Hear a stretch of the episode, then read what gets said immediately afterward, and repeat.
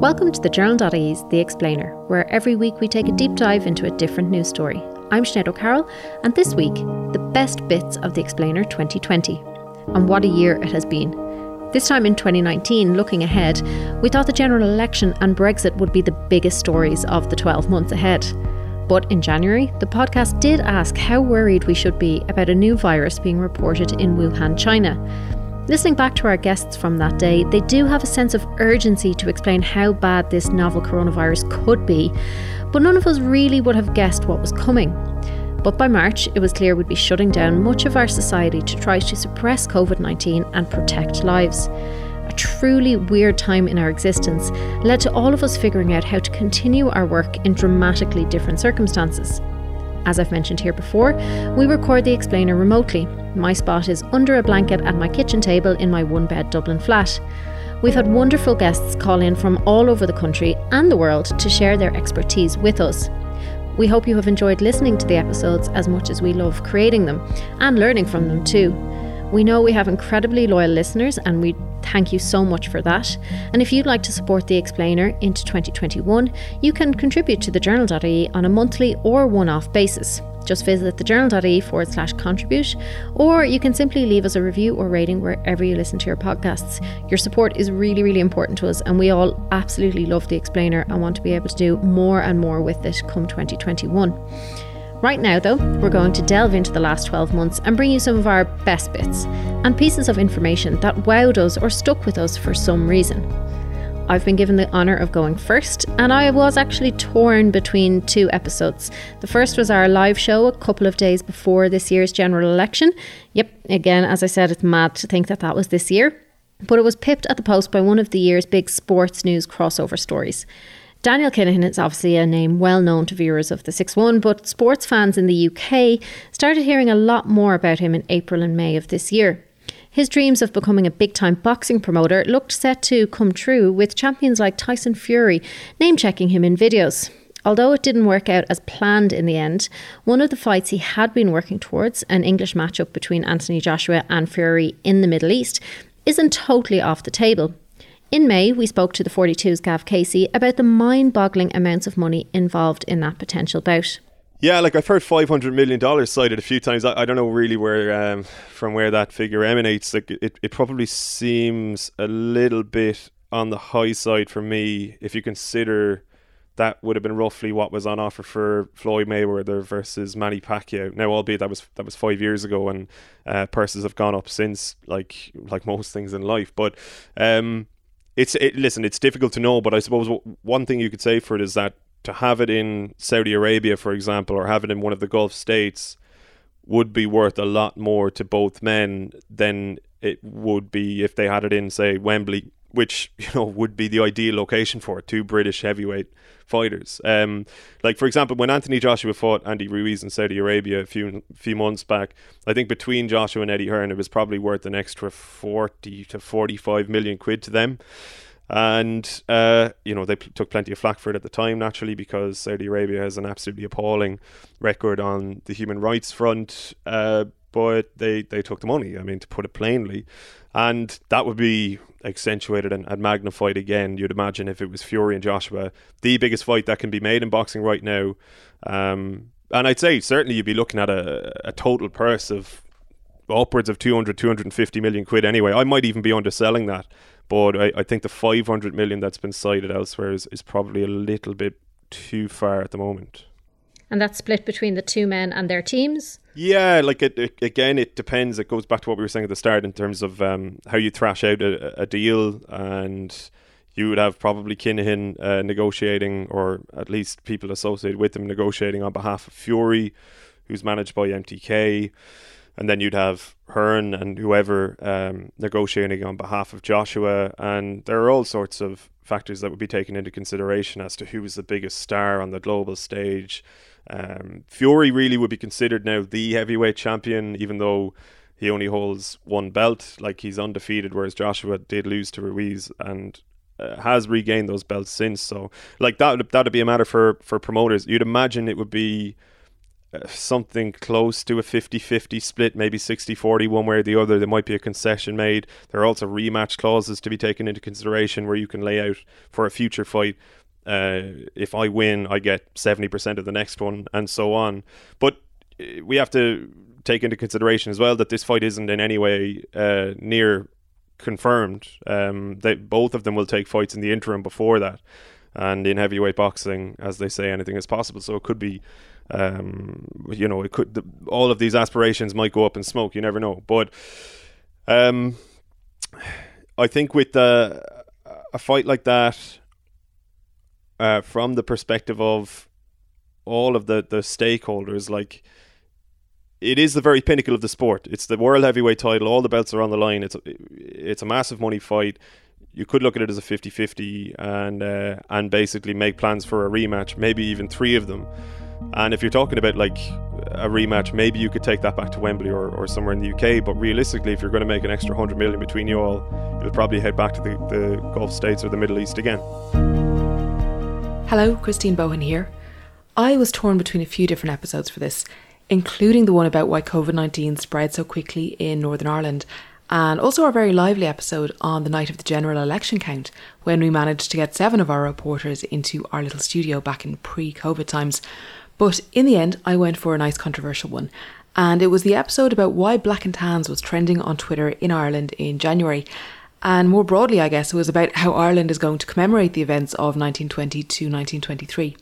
So, people might remember uh, there was due to be a commemoration in Dublin Castle in January to remember the Royal Irish Constabulary, the RIC, and the Dublin Metropolitan Police as part of the state programme to mark the decade of centenaries. And this would have been the first time that the state would have held an event for the families of these specific policemen.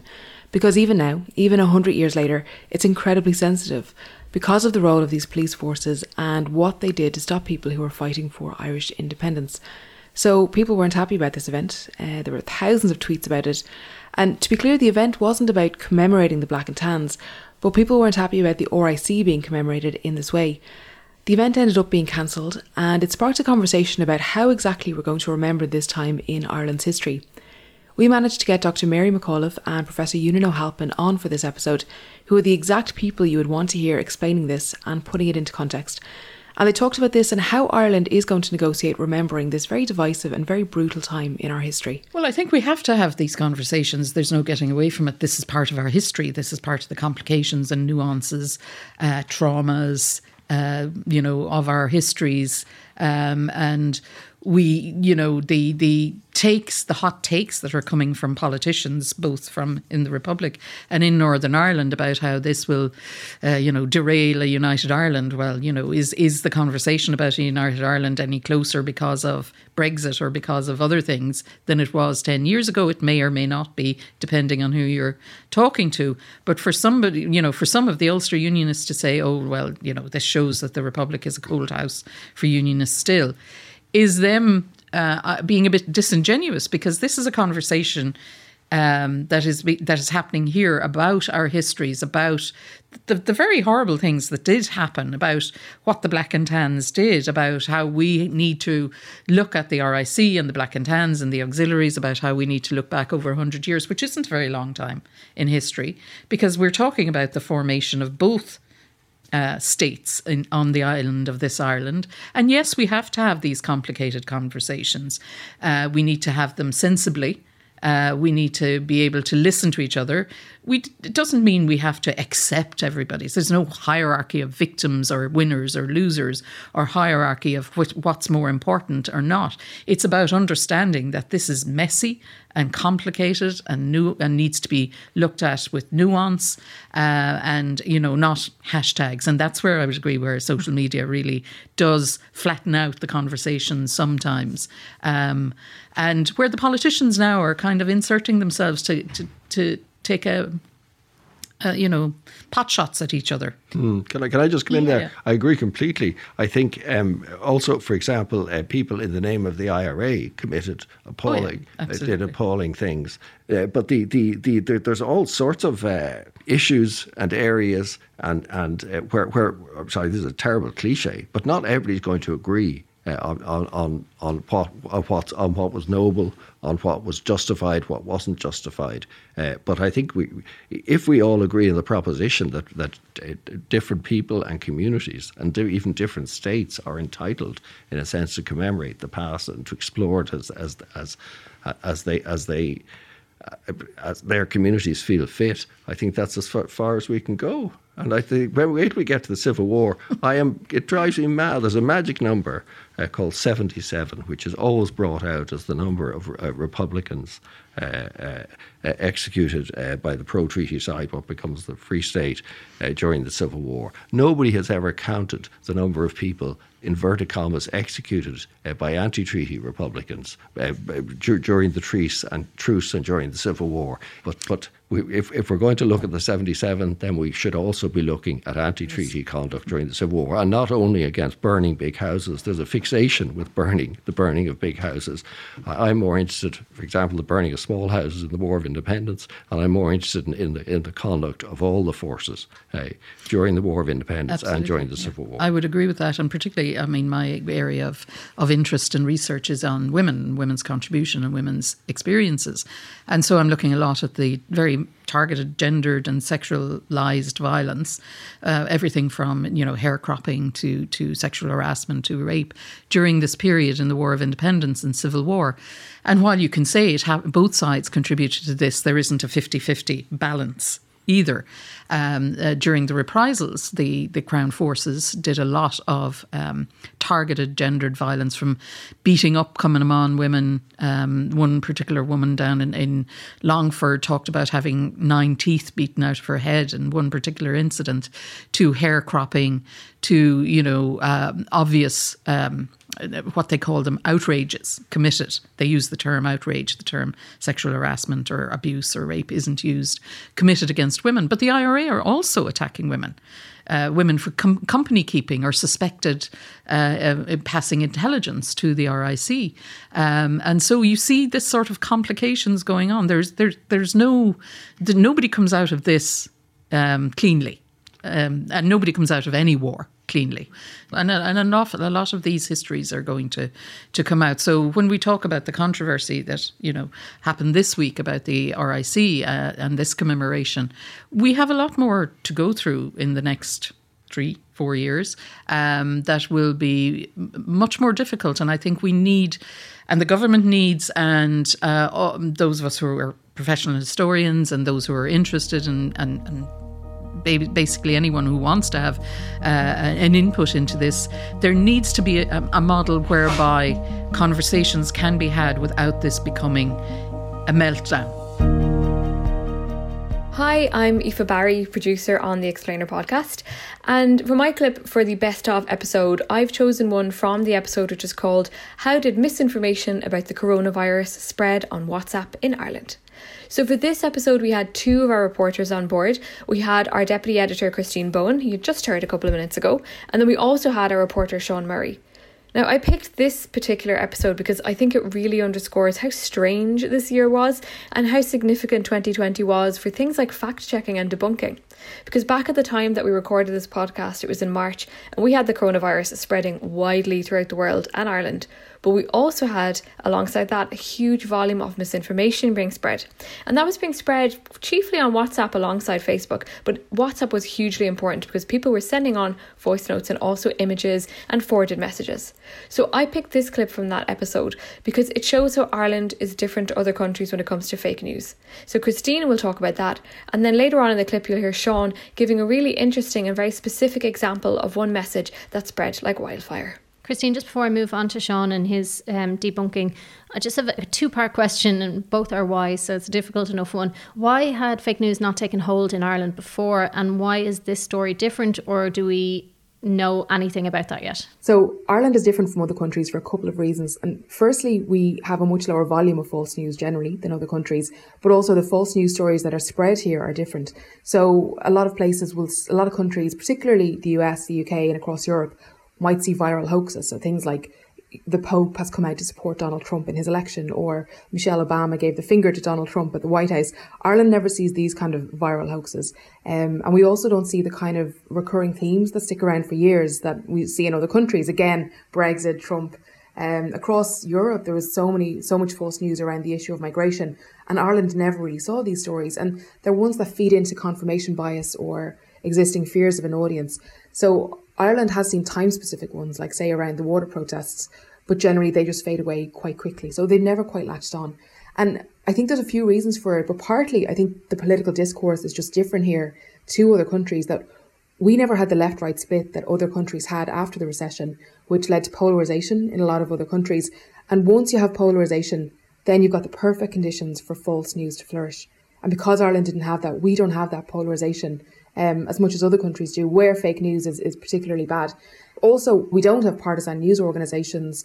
Um, we don't have, you know, there there are low levels of disinformation, but it hasn't really been baked into the national discourse. We see it on, you know, a couple of small Facebook pages which speak to a small audience, and occasionally something will break out, and you know that one post will do well. But generally, it just it just hasn't caught on, and partly as well, you know, we don't have public figures spreading disinformation like you know there is in the US with Donald Trump, for example, or with kind of with interest groups across other countries. So Ireland has kind of got this unique set of circumstances which has served us really well. I mean, we've been so lucky not to have the kind of plague of false news that, that so many other countries have, have had.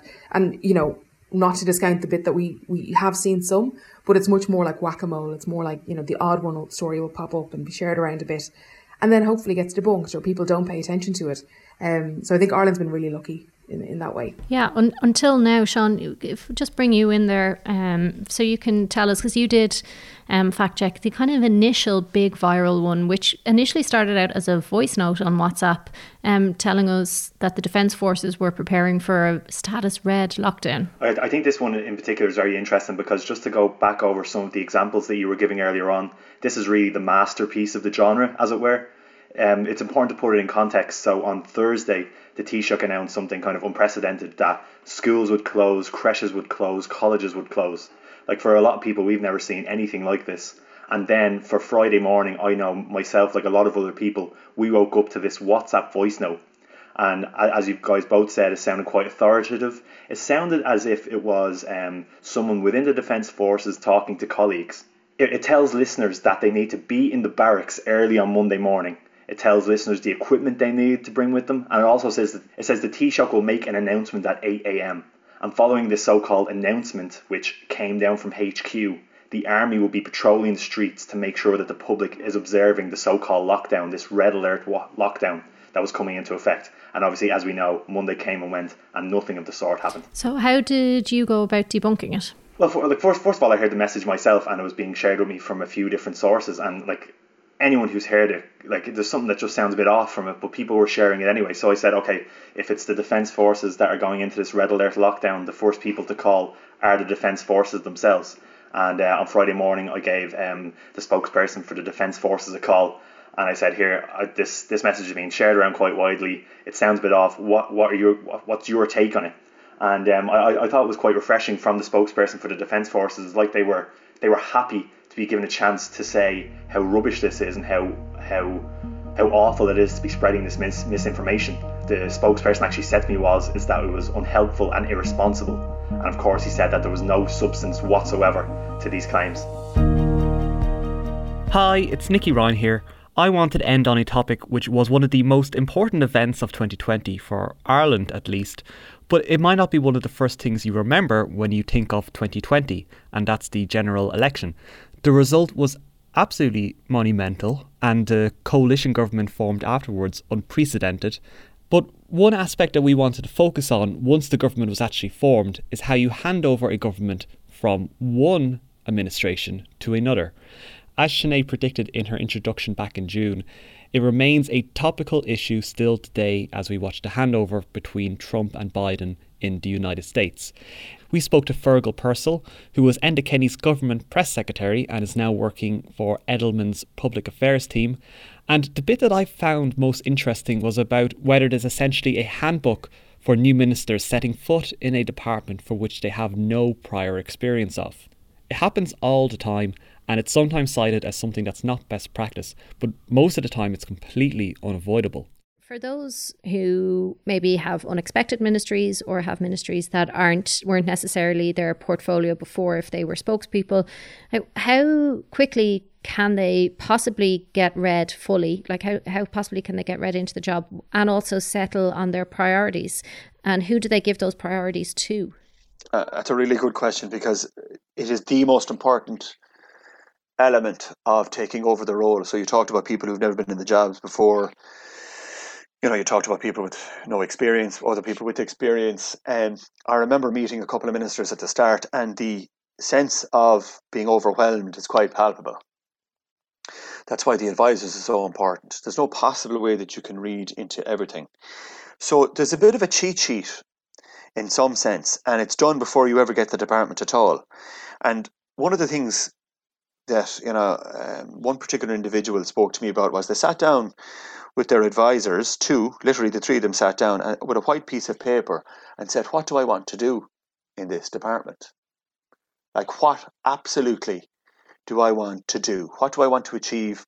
What do i want to get done that's in the national interest? What am i obliged to do? And then to begin to think about what the priorities within that context before you get handed a file before you get handed a file.